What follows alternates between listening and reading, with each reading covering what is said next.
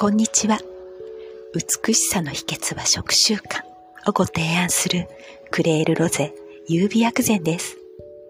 東洋医学を用いて内外ともに美しさの秘訣をあなたにお伝えしています。本日のテーマは前回の続き。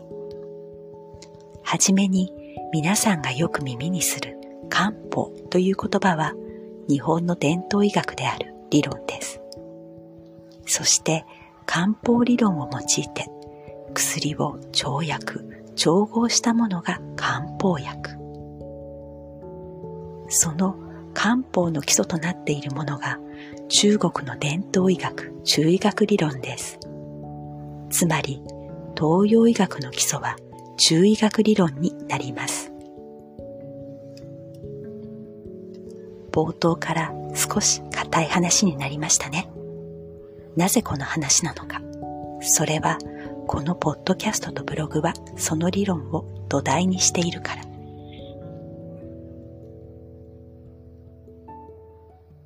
本日のこのポッドキャストでシーズン3はエピソード100になりました。このポッドキャスト全体で163本。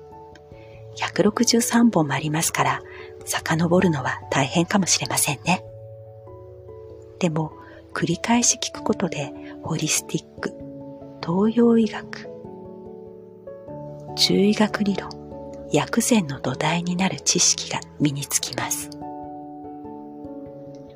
樹木に例えると、幹や根の部分です。風にはこの食材、美肌にはこの食材とする前に、あなたの心と体のバランスコントロール、気血水の巡りを整えることが美容や健康に一番重要なこと。メイクでカバーできてもメイクオフすると鏡の前が現実。でも心と体のバランスコントロールができるようになるとこれまでに気になっていたことが少しずつ解消されてきます。シワやシミが薄くなるまでは少し時間がかかるかもしれません。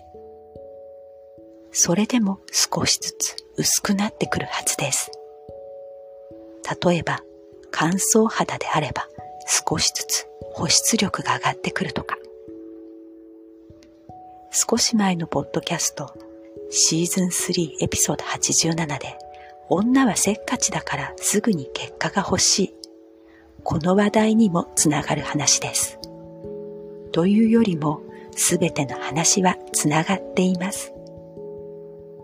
だからこそ、あなたができるところから始めてください。極端な言い方をすると、食べることはあなたの体を整えるということ。つまり、食べることは美肌などの美容と健康につながります。このポッドキャストを聞くとどうなるの？その答えは自然と心と体のバランスコントロール、気血水の巡りができるようになり、結果、美容と健康に効果が現れます。さて、今日12月22日は冬至。冬至といえば、ゆず湯に入り、かぼちゃを食べて、無病息災を祈るのが定番ですね。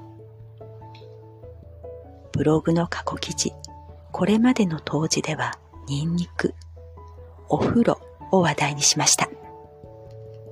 今年の冬至はあなたにとって一番大切なこと。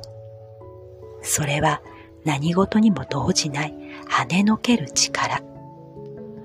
ここは単純だけど一番大切な睡眠と食事。食事はあなたの体のエネルギー源。食べたものを消化するにもエネルギーは必要です。そして、睡眠は寝るだけで体の修復を行う。活動量、エネルギー量やストレスの感じ方は100人100用だからこそ、1に睡眠、2に食事で。それは小さなストレス要因が足し算や掛け算になって塵も積もればとなります。それらのことを話題にしたストレス要因の目安は過去記事にもあります。一部抜粋しますと、文部科学省生活環境ストレッサーの強さでは、子供の死は94ポイント、配偶者の死は92ポイント、年の暮れは35ポイント。意外にも年の暮れもストレッサーになります。ホリスティック東洋医学薬膳の基本は心と体のバランスコントロール気血水の巡りを整えるあなたの心と体のバランスが最高の状態であることが何よりも一番大切です。年内の配信は今日まで。来年は1月12日からの配信予定です。今年もありがとうございました。どうぞ良き年をお迎えください。来年もよろしくお願いします。あなたの五感を大切にしながら手軽に続けられること。それがクレールロゼ優美薬膳が提案する美しさの秘訣の食習慣です。クレールロゼ優美薬膳は手軽さが基本。手軽さは手抜きではありません。手軽さは日々続けられるポイントです。クレールロゼ優美薬膳はあなたが選択することを大切にしています。このポッドキャストはホリスティック、東洋医学を手軽に、はじめの一歩の内容で、毎週金曜朝配信。ブログはポッドキャストとリンクした内容で平日配信中です。最後までお聴きくださりありがとうございました。